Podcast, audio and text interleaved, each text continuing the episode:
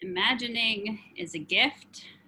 Sometimes imagining is hard because it means we have to let go of our assumptions, what we think we were really sure of, to try to embrace something that's new and different than what we've planned before. So we come to this time of prayer seeking imagination. And we will sing the song, Lord, listen to your children praying as we lift our prayers to God that God might send us love and power and grace. And then Pete Cathcart is going to lead us in some words of prayer. I invite you to be grounded right where you are and present for this very moment as we lift our prayers to God together.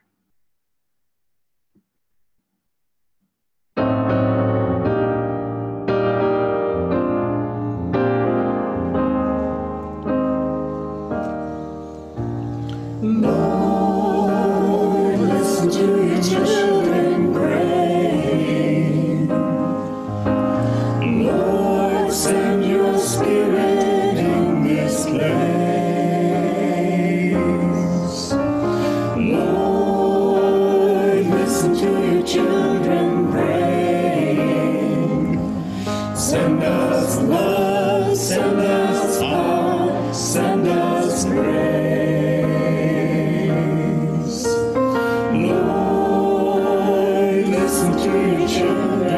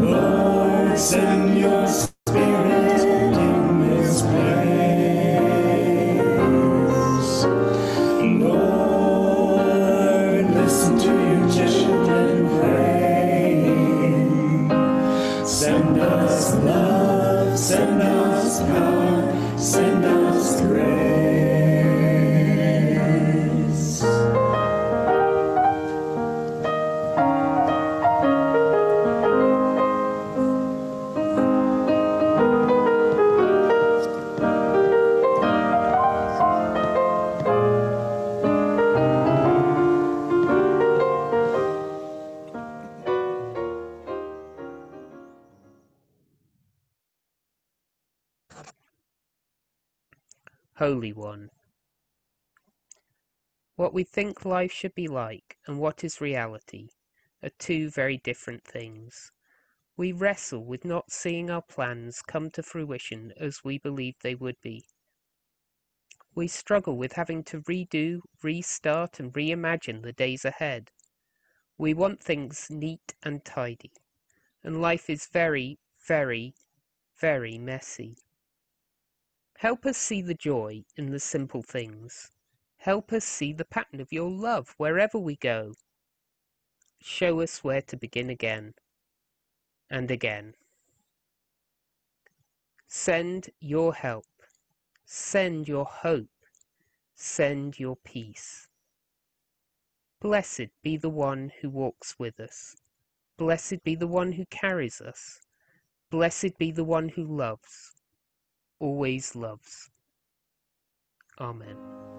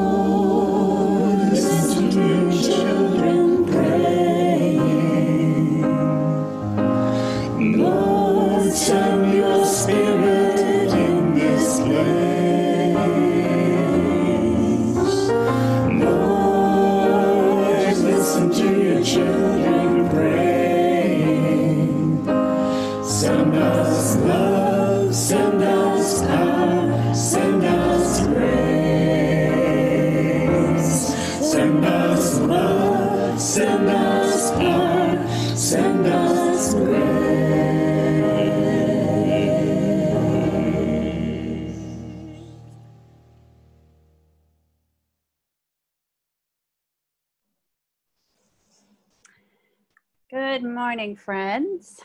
I didn't introduce myself the first time. But I am Sarah Ewing Merrill, and I'm the lead pastor here at Hope Gateway.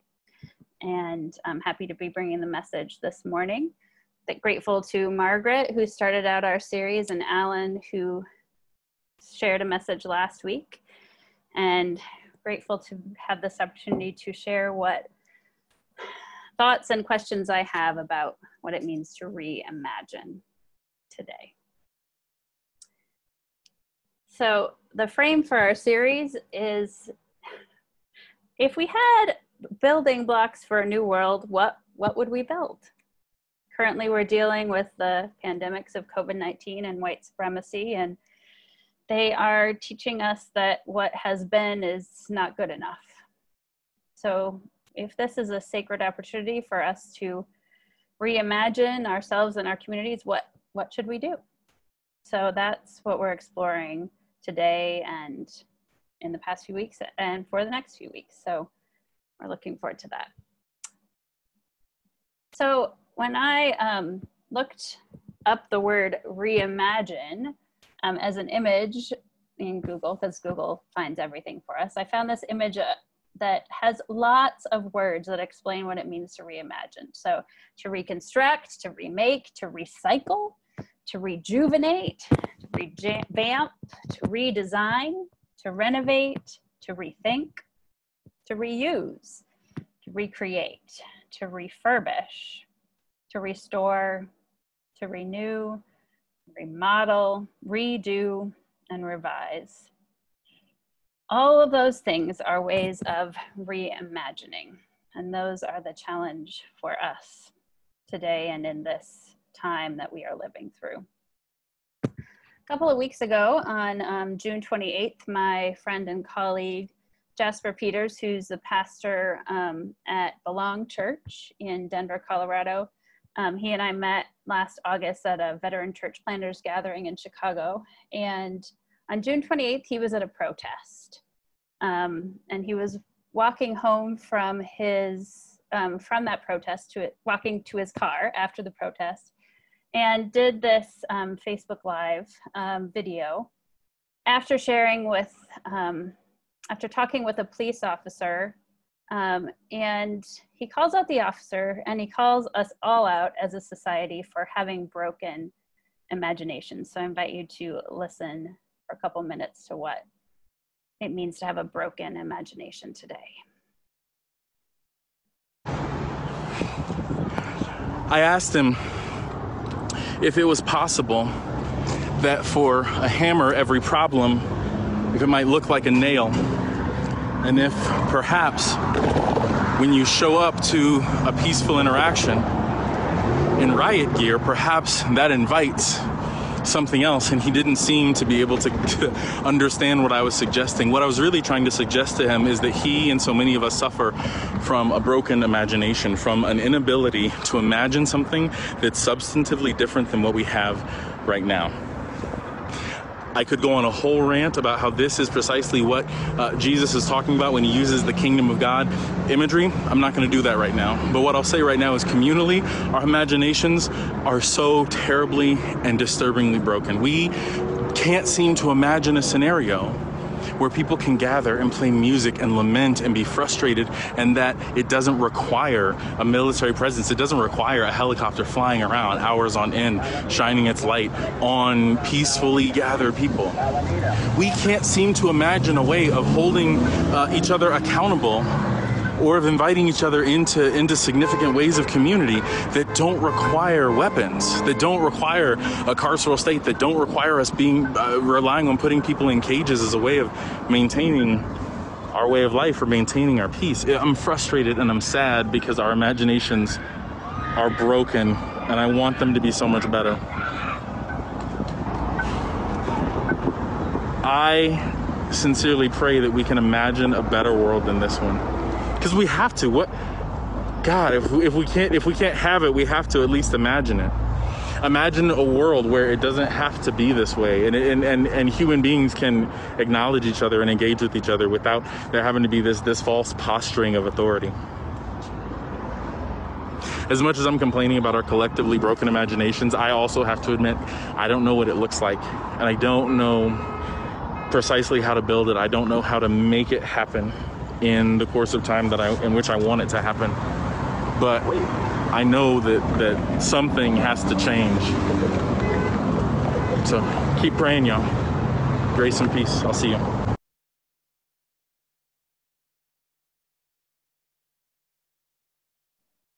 Jasper says, so many of us suffer from a broken imagination.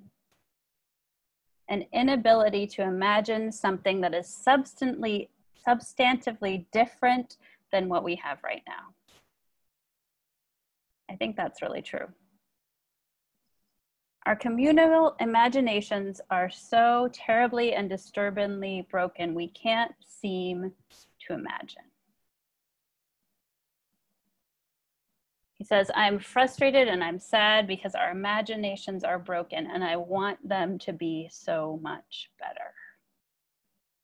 Don't you want them to be so much better, friends?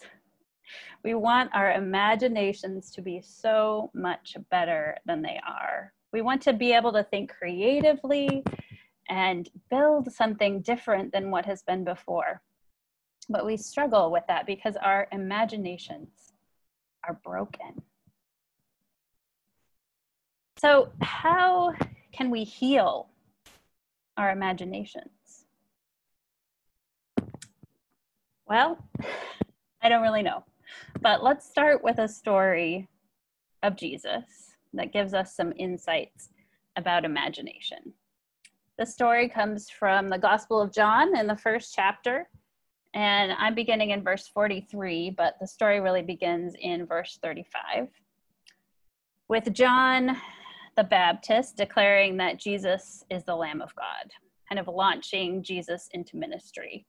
And then he starts calling out disciples to follow him. And first he recruits Andrew, and then another disciple who's unnamed, and um, says to them, Come and see. He says, Come and see. And then Andrew recruits his brother Peter, um, called Simon at the time. And then that's where we pick up this story. So I'm reading from the Common English Bible, um, the Gospel of John in the first chapter, beginning with verse 43. The next day, John, Jesus wanted to go to Galilee, and he found Philip. Jesus said to him, Follow me. Philip was from Bethsaida, home, the hometown of Andrew and Peter.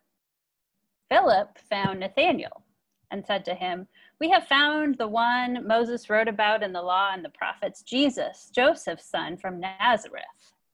Nathanael responded, Can anything from Nazareth be good? Can anything from Nazareth be good? Philip said, Come and see. Jesus saw Nathanael coming toward him and said about him, Here is a genuine Israelite in whom there is no deceit. He's a truth teller, that Nathanael. Nathanael asked him, Jesus, How do you know me? Good question, right? Jesus answered, Before Philip called you, I saw you under the fig tree. Nathanael replied, Rabbi, you are God's son. You are the king of Israel. Clearly, something good comes from Nazareth. Jesus answered, Do you believe because I told you that I saw, believe that because I told you that I saw you under the fig tree? I tell you the truth. Before our journey is complete, you will see the heavens standing open while heavenly messengers ascend and descend, swirling around the human one. Clearly, Jesus has a bigger imagination than Nathaniel. But Nathaniel's imagination and his assumptions have been changed because Philip said, Come and see.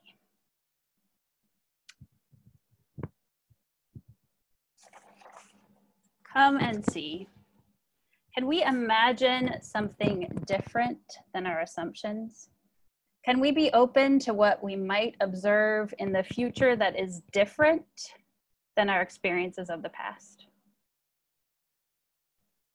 Nathaniel couldn't imagine that anything good could come from Jesus' hometown.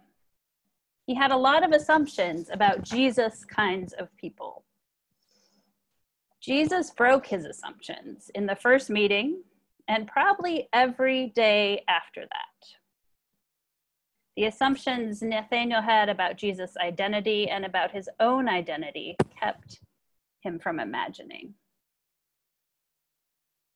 So, a question for us is what assumptions do you have?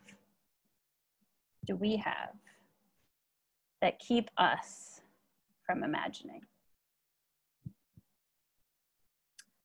One of the things that we have a lot of assumptions about is how we can be church together. We have years of practice, some of us. We have ways of being and doing that we've established, even in a community as young as Hope Gateway. But we are in a time of letting go. We aren't what we were, and we won't be going back to that. We are in the process of letting go of our identifying ourselves against and with the United Methodist Church. And that gives us an opportunity to recreate ourselves. And as we let go of all that we were doing before COVID, we have an opportunity to do something new. And we, when we acknowledge what hasn't been perfect, we take the opportunity to imagine, to really imagine a new way of relating to one another. So I have some questions for us to consider. And the answer to the questions is not necessarily no but the question is still worth pondering. Okay, so I'm not saying these things knowing what the answer is to these questions, but sometimes you ask questions just to open your imagination, to consider letting go of the assumptions that we've had. Question number one Do we need a building? Does Hope Gateway need a building? Do we need a pastor? Can you be church without a pastor? I think so. I'm not leaving. No worries. Do we need a denomination to be a part of?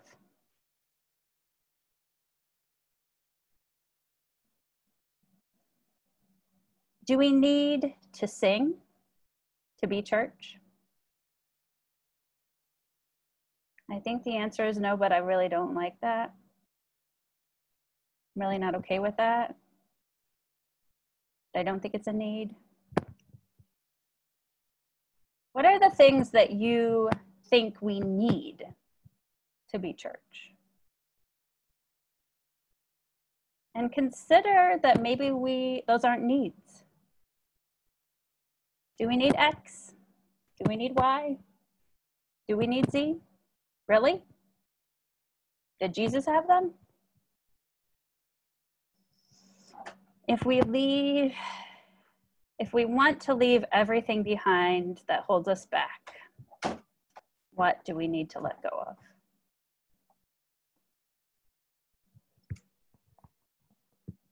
To keep questioning, keep thinking. Back in April, I shared the words of Sonya Renee Taylor, who I had just come to know at the end of my sermon back in April. And these are wise words that have been grounding me over the past four months and like to share them.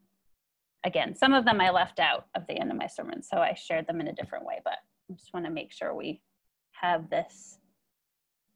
I've been thinking about these for a long time. She writes, We are being given an opportunity to stitch a new garment.